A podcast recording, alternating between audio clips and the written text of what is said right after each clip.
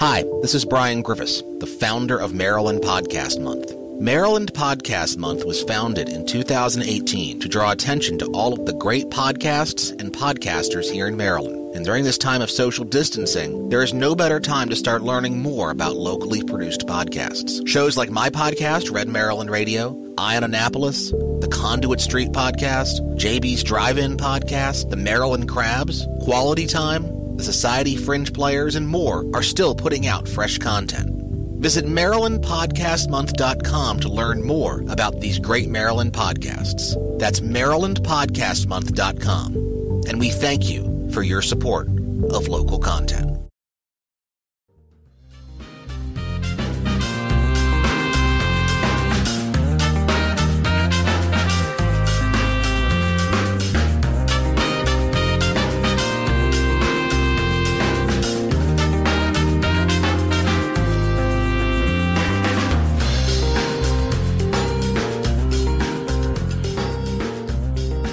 Hello and welcome to the Conduit Street Podcast. Kevin Canale here with Michael Sanderson.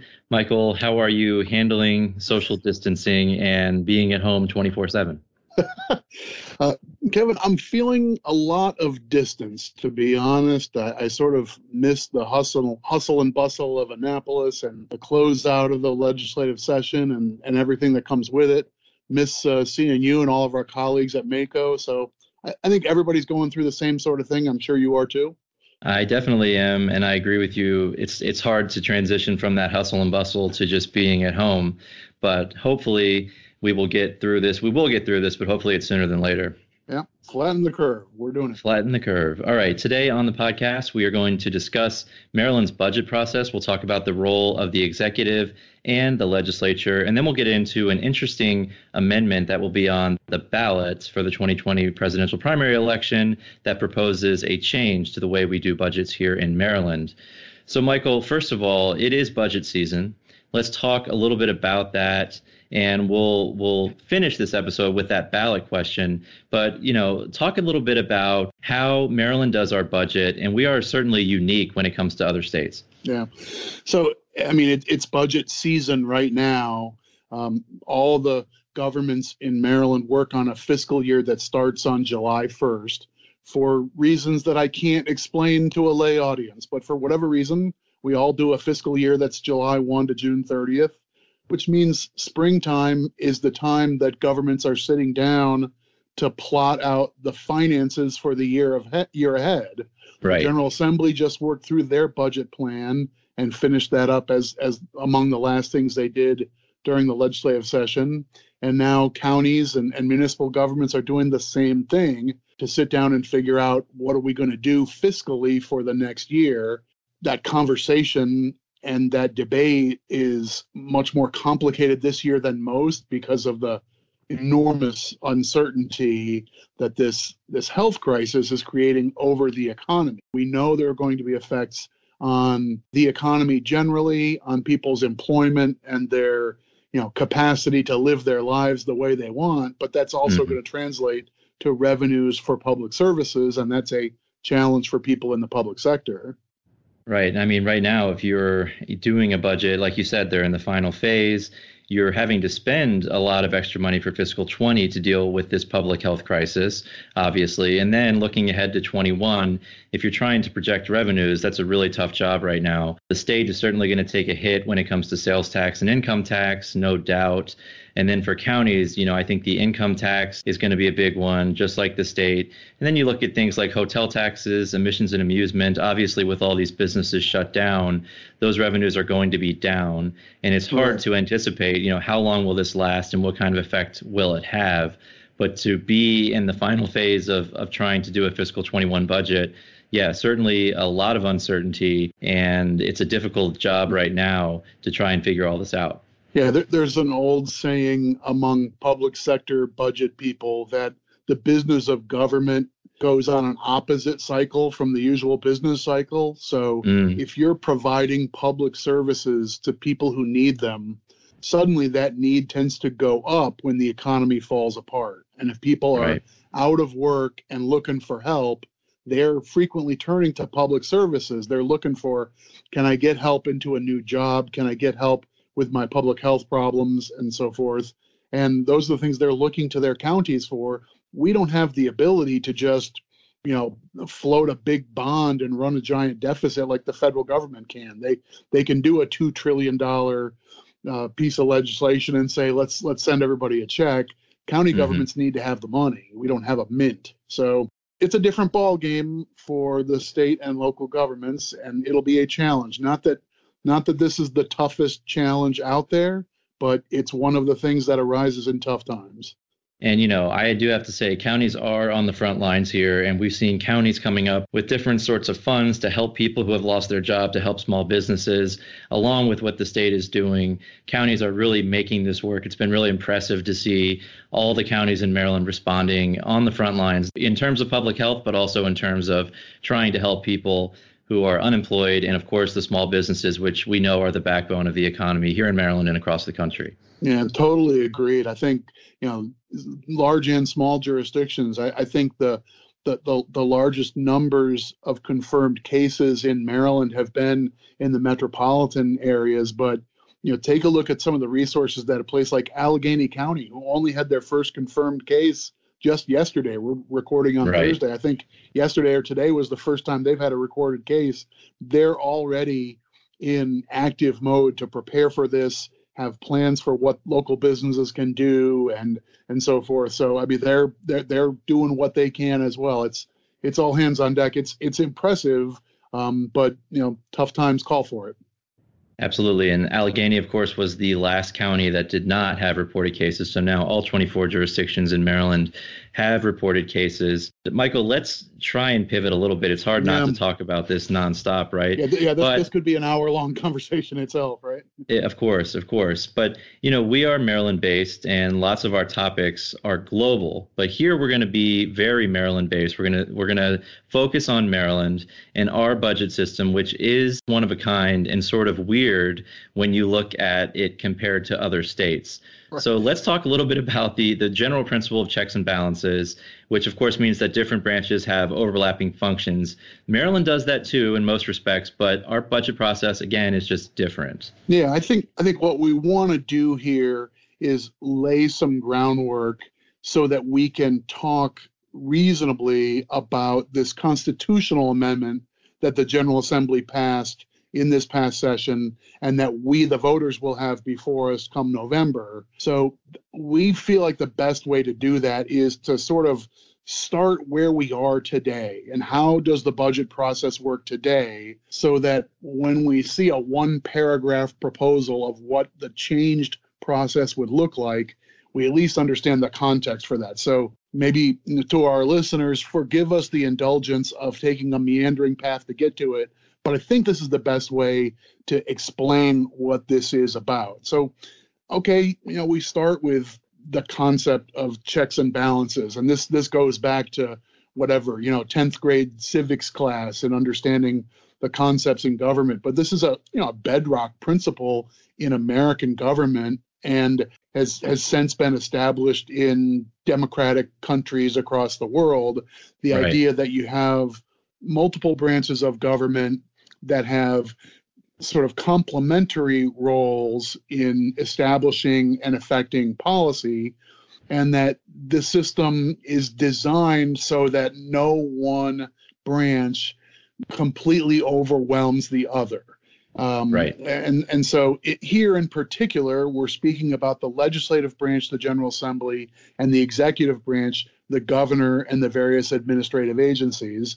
And in every state, the process of developing a budget, sort of a spending plan for the year, is a collaborative effort between those two parts of the state government.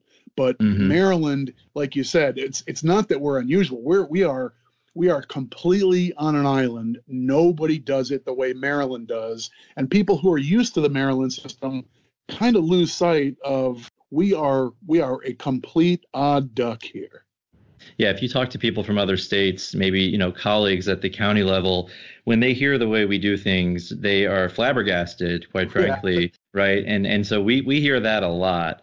But when we're looking, the immediate budget, the executive budget, Michael, that's proposed to the General Assembly, only the governor puts money into the budget, and the General Assembly's role there is very limited. Right. So each winter time, January through April is when the General Assembly convenes, and the governor proposes a budget for the coming fiscal year in January.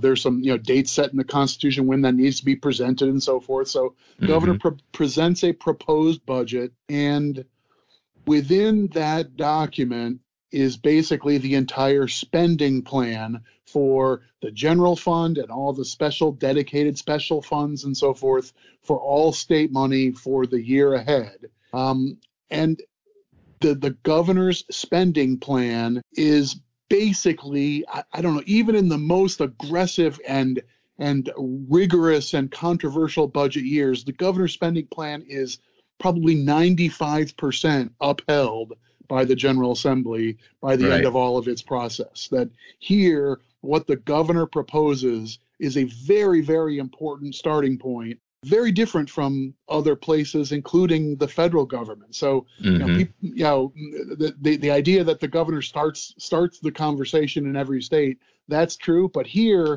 really, really defines the conversation. And you're phrasing that the governor is the only one who can put spending into the budget. That's really the key idea. The General Assembly can't say, governor didn't fund this, but we want to, let's put the money in. They just can't do it. Right. And so you mentioned, the federal government. And so, the presidential budget is a starting point, but really it doesn't matter very much, right? Because Congress shapes the budget. Congress does the spending bill. So while it does start the process, it's really not important in terms of what Congress can and can't do. In Maryland, of course, that's a very different story because, as you mentioned, the General Assembly cannot add to the budget. So that really gives the governor an extraordinary amount of power. And we are known as a state that has the most executive power when it comes to budgets. I think on fiscal issues, the Maryland governor is, by everybody's reckoning, the Maryland governor is the most powerful governor among the 50 states. I don't think there's much debate about that. And that's because of this authority. So, I mean, Kevin, you've been spending time in budget hearings where one of the committees or subcommittees of the General Assembly is reviewing an agency budget or several agencies' budgets and so forth, and where in another state that debate might focus on, well, I don't feel like this budget does enough for this thing that I'm worried about. I wanted to see more people served in this area. I'm worried about people on Medicaid not getting dental services, and I really wish there were more money for that. But, the governor should have done that, and I'm going to propose an amendment to the budget to make sure that gets properly supported or whatever. And we'll just put the money in. Yeah, right. I mean, like if you're in just about any other state, that's the legislative debate. Should we add to the governor's budget? Here in Maryland, that's not on the table at all. So the practical conversation, I mean, you can sort of score points as a legislator and say, I'm frustrated the governor didn't fund something, but there's no way to act on that. So the General Assembly's job is principally, are there places where they think the governor's funding could be reduced and cut? Or, to a lesser extent, and this stuff is important but not really sexy, from time to time, the legislature can restrict funds. They can say, well, this $5 million program can only really be used for these four purposes, or you can't have the second half of the money until you give us a report and explain what you did about this thing that your last audit revealed, or that kind of stuff. So when we talk about checks and balances again, in other states, although these general assemblies in other states can shape the budget the way they want to, also most of the time in those states, the governor has the ability to line item veto, right? So that's where the system of checks and balances comes back. In Maryland, the governor does not have line item veto there. So in the idea of a give and a take between the two principal branches of government here, the legislative and executive branch, an ordinary bill, the legislature passes a bill, and then the governor gets a chance to review it. And if the governor wants to veto it, the legislature has to have a super majority to override the veto. And that's right. A deliberate sort of check on the legislative authority that the governor can step in and say, I disagree with this. That process doesn't exist in Maryland on the budget. So if you right. think it through on the operating budget, what we call the budget, the annual spending plan comes from the governor. And every item where money is being spent was something that the governor put into the bill. So the legislature may have cut something back or may have said we want to report before money gets spent. But by the time they're done with it, there's still no spending proposal there that didn't come from the governor. And so right. in Maryland, the governor's done. Once the legislature passes it, the House and the Senate have passed the same version of the bill. The bill becomes law as soon as it is passed by the House and Senate, and it's enacted right then. It's automatic. So just to review what the General Assembly in Maryland cannot do, they cannot add, and they also cannot move money around. Now, that's a big deal, right? We mentioned you can't just say, let's add $5 million, but they also can't say, let's cut $5 million from over here in item X and place this and use the same $5 million in some new item Y. They can't right. do that either. And that's right. a big deal. Now, what they can do, you mentioned, is they can cut and then fence off money that they want the governor to spend in a particular place. What they can also do is mandate spending, right? They can do that for the next year and years. They can say, you must put this money in the budget for this program or for this item. And that, in a way, is another check moving forward. You sort of restrict what the governor has to do. So you have this big pot of money, but then these items have to be funded, right? So the governor still has money that he can put into the budget for whatever he or she wants to do. But the General Assembly can say, moving forward, you have to put this amount of money in for this item. Right. So one way to think of it is there's a short game and a long game. And the short game is this year's budget. In the 2020 legislative session, there's a debate about one bill for the one-year spending plan for just FY 2021. Okay, you have that debate, and that's the bill that's subject to all these special rules. The only spending that's in it is what comes from the governor. The legislature can cut, they can restrict, but they can't add, and then it's automatically passed. The governor doesn't get another bite at the apple. So in the short game, most people would say, wow, that's an extraordinarily powerful governor. On fiscal issues, your governor really runs the show. When you shift from the short game to the long game and you say, well, in 2020, the legislature can, however, require that something has to be in the governor's budget in FY22 or in FY25 or in each of the next 10 years, like the big Kerwin spending bill and so forth, the legislature can do that by law. And that's where the legislature has their opportunity to put a stamp on the state's fiscal priorities. Okay, so budget-wise, Maryland governor is number one. And I think we should go ahead and take a break there. And we sort of got into this a little bit, but let's talk on the back half about where the General Assembly has the ability to make its mark. And then, of course, we will get into this constitutional amendment question that will be on the ballot, all that and more after the break.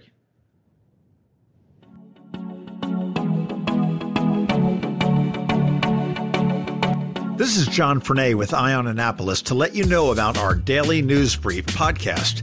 If you want to keep up on Annapolis area local news, local weather, and local events, check us out. We produce episodes every Monday through Friday at 7 a.m. and deliver them right to your phone or computer for free. You can also catch them on our Facebook page, All Annapolis, or under the podcast category at eyeonannapolis.net. You can even ask Alexa to play it for you. So, if you want to keep up to speed on Mayor Buckley, County Executive Pittman, Navy football, maybe you're looking for a weekend thing to do, or if you just want to catch the hyper-local weather, give a listen to the Eye on Annapolis Daily News Brief. We'll see you tomorrow morning. Welcome back to the Conduit Street Podcast. Kevin Canale back here with Michael Sanderson. Michael, the first half of this episode, we focused on Maryland's budget process and why it lends itself to the governor being the most powerful when it comes to the budget. And every state recognizes, I think, that Maryland, the executive, is extremely powerful and has the most power when it comes to spending. We call it the executive budget process. And right, other states, right, they say, Maryland has this one-of-a-kind thing. It's an executive budget. So other places would consider their process more of a legislative budget, that the governor proposes something, the legislature massages it in every direction it wants to, and the final product is really a legislative product. Here, the governor really has the stand. Okay, so where the General Assembly can make its mark, though, before we took a break, we talked about mandating items in the budget moving forward. So next year, the General Assembly could say, you have to put this much in for this formula, this priority, et cetera. Give us some specifics, though, on that, Michael, because it is important what they can and they can't do when it comes to mandating spending. Yeah, so this is ultimately the way that the legislature can affect its own fiscal priorities, not so much in the budget they're considering at the moment, but they can basically say, in future years, when the governor at that time presents us a budget, we want to see this item in it. So they can pass a bill saying, we think vehicle theft has been a big problem, and we want to make sure there are grants available so that our local police departments can get assistance, stopping that problem. We want to see at least $2 million a year into a vehicle theft prevention fund to be used for grants around the state so our, frontline law enforcement officers have better tools and better technology to stop that problem. You pass a bill, the governor has an opportunity to sign or veto that bill, but once it becomes law, then that's a requirement that each governor has to do, in that case, $2 million or whatnot. It is kind of interesting that we've had a little back and forth about what constitutes a true mandate on the governor. And this actually dates back to the last big school spending bill, the Thornton legislation from almost 20 years ago, where there was a particular component in what was a big, complicated school funding bill. Probably not quite as complicated as the Kerwin stuff, but a big deal at the time. And it had one particular component that basically said, the governor shall fund this program, and we'll figure out the details on how the formula will work a couple years later. And ultimately, the attorney general said, you've got to be specific. If you want to tie the governor's hands, you either have to have a specific dollar amount or a very specific formula that determines how you calculate the correct dollar amount. But you can't just say, fund this program adequately, or do this fully, or make sure you do enough to do X, Y, and Z. All those things that are kind of soft mandates don't really have the same force of law as fund $2 million. Right. So get a specific number. Don't just say fund this at an appropriate level. That's not going to work. That's not going to hold up. And as you mentioned, Thornton, this is really the way that the General Assembly is able to guide their priorities for school funding, right? They put things into law that say in a future year's budget, the governor shall fund X, Y, Z, and then in the next year's budget, X, Y, Z. And it may be a formula that continues to grow each year, or it may be specific dollar amounts, but that's really the way, again, back to checks and balances, that the General Assembly is able to put their stamp on priorities moving forward. Yep. And that applies to education. It applies to public safety issues. We've seen year after year, there all sorts of programs are funded through legislative formulas. Mm-hmm. So, we saw this year a little bit of debate about the formula funding for community colleges. Okay, relatively big issue, right? We want to make sure people have the training they need to move ahead in the economy and so forth. Anyway, there's lots of different programs like that, and the legislature has said, rather than this being a completely discretionary item that a given governor can come along and just slash, we'd rather have this be predictable and phased in up to a certain number or something along those lines. So we'll put it into a funding formula. Sometimes those have, we want to get to an endpoint over some stretch of time, that sort of thing. Right. All those things are in formulas. And if the governor wants to do something other than that, the governor needs to come back to the legislature and say, I want an exception to your statutory rule. That's where we see budget reconciliation bills and so forth. And of course, Michael, like clockwork, you know, every Maryland governor from either party, doesn't matter, they take a lot of time to complain about a large share of their budget is mandated by the General Assembly, and thus they don't have as much discretion as people like to think. Yeah. And we've seen at least the last two governors, I think, introduce legislation to relax those mandates that are required by statute in one way or another, you know, either as a function of tough economic times, or they don't like the policy generally and they want to, you know, cut those provisions across the board. Right. Right. So if you think of this as a bit of a tennis match where you go back and forth and, well, now that, you know, the governor gets all the authority in introducing the budget. Well, now the legislature can restrict funds and can cut money out and so forth. Oh, the governor, but the governor is the only one who can put the money in. So the governor's really the one with the force. Oh, but long term, the legislature can require anything they want. They can put all this stuff into law and they can just require stuff by formula. Now it sounds like the legislature has the upper hand.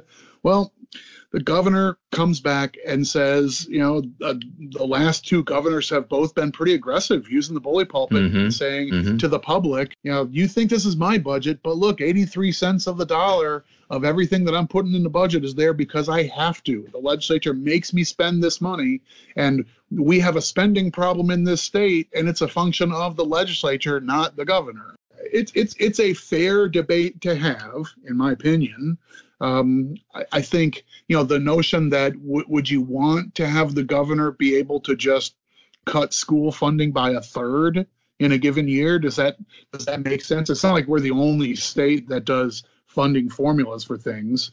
Right. So, you know, so having predictability for some of our major functions makes sense. There are a few things that are not by formulas, but they're basically entitlement programs. So under state law, if you have a certain income, you're entitled to Medicaid and you're entitled to health care through the Medicaid program. If you walk in the door and ask for it, you get it. So that, you know, that's sort of an entitlement program that drives its own spending. It's not really a discretionary item. We don't stop telling people you get Medicaid coverage because we're out of money.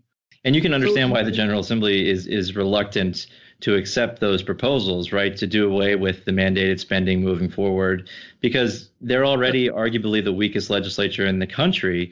And if they didn't have the ability to say you're going to fund XYZ in future years' budgets, that would make them virtually irrelevant for fiscal matters, at least, right? Right. I mean, if the General Assembly thinks that community colleges are really important and they say over the next 8 years, we want to get from this level to way up there, and we pass that law and they have a majority of people who support it after a public debate and input and so forth, they put that into law, then if the governor can say, you know what, I just don't feel like doing that, so I'm going to suspend your priority and just not fund it, that seems like why bother having the whole legislative process. The way it works today, the legislature has to, you know, they receive a reconciliation bill that might say, we know we want to have this 8-year plan, but can we stretch that out to 9 years because this year's not quite affordable? Instead of doing 8%, let's do 4 this year and 4 next year, and we'll delay the goal by 1 year. And the legislature has to pass that bill for the budget to pass. So, you know, that puts the power back in the General Assembly's hands in this little bit of a tug of war. So, I mean, that's kind of the way things work today. Okay, so basically, before we get into the amendment, where we stand as a brief recap, the governor has very broad power. The legislature has very narrow authority to cut and restrict, and the budget of the moment is mostly an executive function. In future years, the legislature can exert their priorities, but the budget does not necessarily need to include those priorities at the end of the process. Right, there are processes to reconcile mandates, et cetera, into what is affordable, but that's where we stand today. Right. And that brings us to the issue of the moment, Michael, which is this time for a change here in Maryland? I think our budget process, the way we do things now, goes back to the early 1900s. And there have been bills. More than 100 years old. More than 100. And a number of our counties have built a budget process that is a similar, sort of a parallel executive budget process where the county executive's budget is the default, and that the county councils in some of our charter counties, we basically have the parallel structure. We follow the same model. And we've seen bills over the years, Michael, that would change the budget process here in Maryland. We've seen these bills be proposed. It would require a constitutional amendment, but this year the bill was back. We can talk about that bill a little bit, and it did pass. So there will be a question on the ballot. The voters will have to approve if they want to change the way we do things for the budget. But right. The bill this year did actually pass when in previous years it did not move. Right. So it got passed in a modified form. So as you might imagine, there have been over the years, I think more sessions than not in the time I've been working in and around the General Assembly. I think more years than not, there's been a bill in at least proposed and brought up for a public hearing to say, we ought to go to a more conventional system, let the governor introduce a budget, let the legislature do what it wants, and then give the governor back a traditional full veto or even a line item veto and so forth. Let's go back to the system that they use in almost every other state. And right. Some legislators would like to move back to a more conventional budget process. That's been, debated back and forth for better or worse over years and years. And we saw more or less that same bill introduced this year. Most of us probably figured the outcome would be the same. It would get a public hearing and a little chit chat and probably no action. Then it seemed like sort of, a novel compromise started to emerge in the latter part of this already abridged session.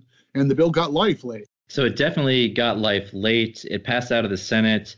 And as we all know, this was an abbreviated session. It was an extraordinary session because you weren't able to go in and testify publicly after a certain date. They had to lock down the House and the Senate buildings for fear of the COVID-19 virus spreading throughout the General Assembly. So it was odd in that respect anyway. But, Michael, this bill did pop out of the Senate toward the end of session, right, toward the end of an abridged right. session. Yeah. And I think let's talk about how the bill was amended. You mentioned that it moved out in sort of a compromise form. And I think the biggest thing, we can get into the specifics, but I do think that one of the biggest components here is that this bill will not go into effect until after Governor Hogan completes his term. So it will not affect the way that Governor Hogan introduces in his budget powers. It would be for the next governor. And I think that was something they included specifically to sort of assuage some concerns that this would affect this governor and that it wouldn't be fair to sort of change the game in the middle of the process. Right. Try and diffuse the argument that this is an issue of the moment. This is the current legislature having quarrels with the current governor. They said, no, we don't even want to affect that. We just think structurally this is the better way to go, independent of who the people are in these offices. So, start next term. That's fine. So you start with that as a confine. And then if the central idea of moving from an executive budget where the legislature can only cut, if the central idea was let the legislature add money to the budget, just say, let's spend more on X and Y and Z, even though the governor didn't want to. The big break on this bill that moved it from a dead bill to a live bill was when supporters said, well, what if we get rid of the idea of just adding overall spending? Right. And we just have a debate about whether the legislature can rearrange priorities within the spending amounts that the governor has proposed. So the governor would still create the cap in terms of what the budget can be, the operating budget, but then the General Assembly can move money around within the confines of that cap that is proposed by the governor. Right. So that's the idea that brought this bill back into having a chance to pass and ultimately passing out of the Senate. The idea that the spending level would still be within the constraints that were set by the governor, but the legislature could redirect money. So we can cut $5 million out of this program and move it to a separate program. I think it's a very significant change that if the budget is a way to express priorities, right? And I think that's ultimately what budget is these are the things that we value the most. One of the things you're talking about is the overall level of spending and the resources you're willing to raise to support it. That's one decision. Mm-hmm. But then where do you put the money? How much of it goes into public safety versus education versus environment versus health and so forth? As you exert, your priorities, the money follows that. And the legislature would be able to say, we need more money for public health, and we're willing to do with less in something else to get it, right? Right. That's a new thing that this amendment would authorize the legislature to do on the budget they're debating that year. So it would really authorize them to set the priorities, and as long as they stay within the confines of that cap and spending, that ultimately is still up to the governor, but it would allow them to completely rearrange the priorities in the budget by cutting maybe the governor's priorities and then creating their own in different areas. So that's a significant change in this bill. But as you said, I think what allowed the bill to move ultimately was, okay, let's cut out this piece about the General Assembly can just add money over top of what the governor's cap on the budget is. Let's get rid of that. And this becomes a little bit more palatable when we start talking about redirecting money within the budget for the current year. That made it move. I mean, I guess one way of thinking of it is if there were two philosophical objections to the original bill, one person saying, I just want the executive branch to make the decisions on how we spend money, then you don't like the bill as proposed. But another person's out there saying, what I don't want is a legislature deciding that the overall amount of money we're going to spend is going to go up and up. I'm afraid the legislature may overspend, and that'll put pressure on taxes or on revenues that'll be borne by businesses or by individuals or whatever. That's what I'm worried about. The amended bill no longer has that second concern. The overall spending level is not what we're talking about anymore, just the component parts. The legislature would have a chance to pass a budget that moves money from X to Y. Right. So with this bill, right. So then, as we've been talking about checks and balances, now the last component of the bill, to try and stay fair with the concept of checks and balances, is if the legislature now is able to say, let's put more money in this public health area, and we did it by cutting a bunch of other things, now there's new spending that the governor didn't put there. So rather than the bill becoming law without the governor having another bite at the apple, this amendment would say the governor can review those items and would be granted a line item veto over the things the legislature decided to add to the budget by redirecting funds that were already there. And so the governor then gets that line item veto authority for items that are added in, and the General Assembly can still override those line item vetoes, though, correct? If they come back and they have the necessary votes, which you need a supermajority to do it. So it would be somewhere in between the current strange Maryland process that's heavily weighted for the executive and the more conventional other state process, which I think you could say is heavily weighted toward the legislature. And instead, you'd have a principally executive budget with the legislative ability to rearrange priorities within the overall budget level. And then with the executive has a chance to come back and review those decisions and have the standard veto, opportunity on those particular items. So it's sort of a hybrid. And that idea is what turned this from a dead idea to a live one, and ultimately to a ballot question that we're going to see come November. Yeah. And I think, when it got out of the Senate, it went over to the House, and literally the House debated the bill in committee on the final day of session in the morning. It was a long and drawn out debate. And I think some of the criticism from people who don't like this bill is that they really rushed it through on the last day. They had a hearing that you could watch online, but then, you suspend the rules to have a couple of readings in one day to move the bill through on the last day. Yeah, that feels like fishy process to some people when you say, let's suspend our rules. Sorry, that other bill, that's not going to make it because it couldn't get through the process. But this one, we're going to let it jump through two hoops at once.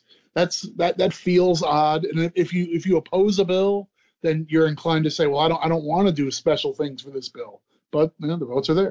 Right. And again, they did that with a lot of bills. I mean, it's pretty standard, you know, as session is about to wrap up. But obviously, this is a bill the opponents would say, we've seen this introduced many times before. We've never passed it. We shouldn't be rushing it through on the last day of session. Nonetheless, it did pass through the General Assembly. The governor cannot veto this bill because it is a constitutional amendment question, right? So the bill will be on the ballot. Michael, I guess what we should wrap here with is, you know, first of all, when voters look at this amendment, we can talk about the exact language because I know that there's been some discussion about that as well. And we'll put a link on the blog for folks who want to take a look at it.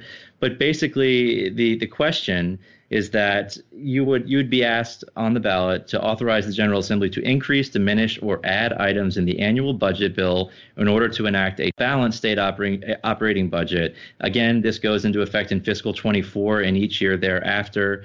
And then it also goes on to say the governor will have that authority to line item veto, and the General Assembly may not exceed the total proposed appropriations as submitted by the governor.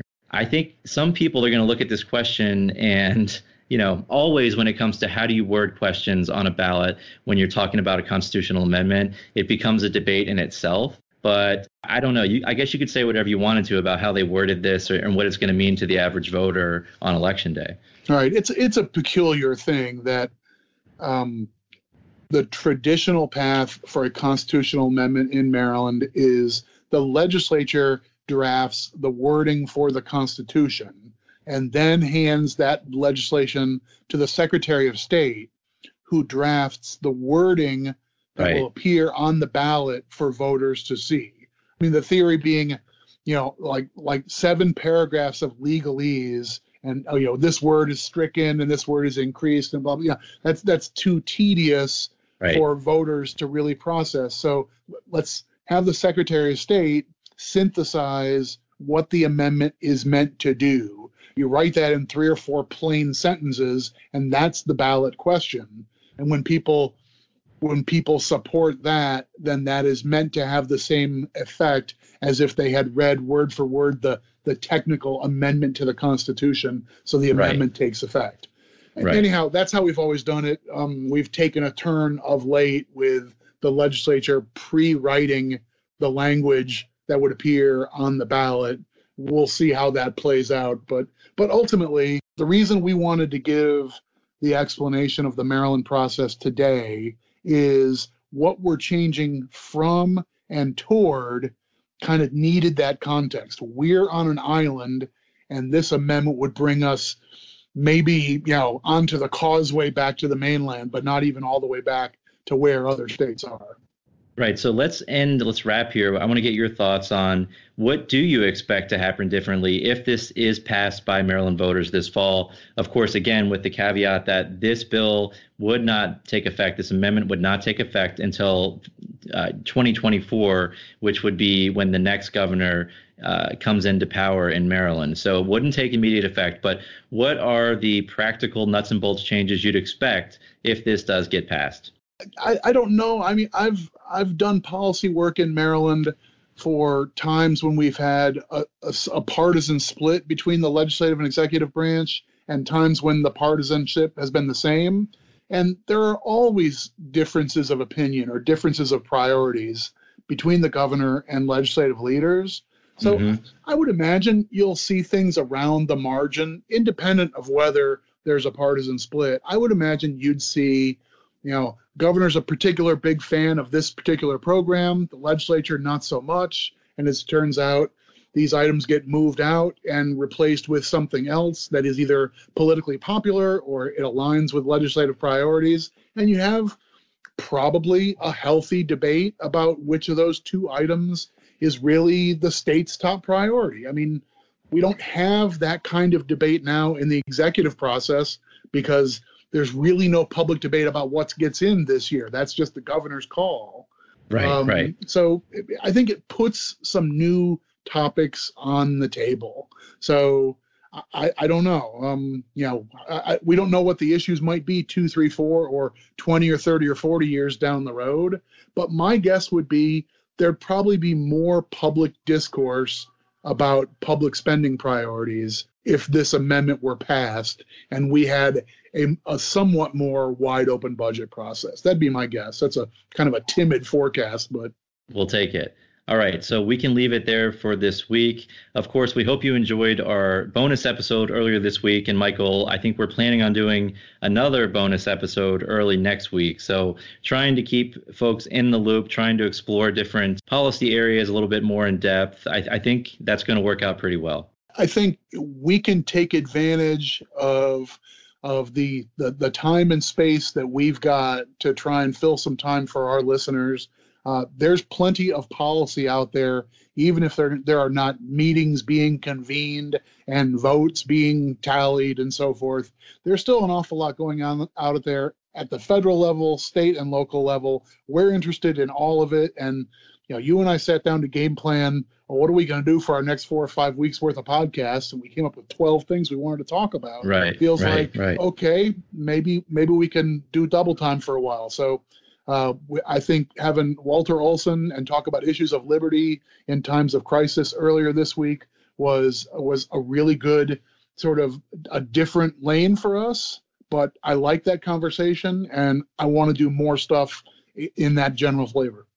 Yeah, and it certainly was timely as well. Yeah. And please bear with us as we are social distancing. We're doing this all over the internet. So, you know, we don't have studio quality, but we hope that it's good enough. If you enjoy the podcast, please go ahead and subscribe.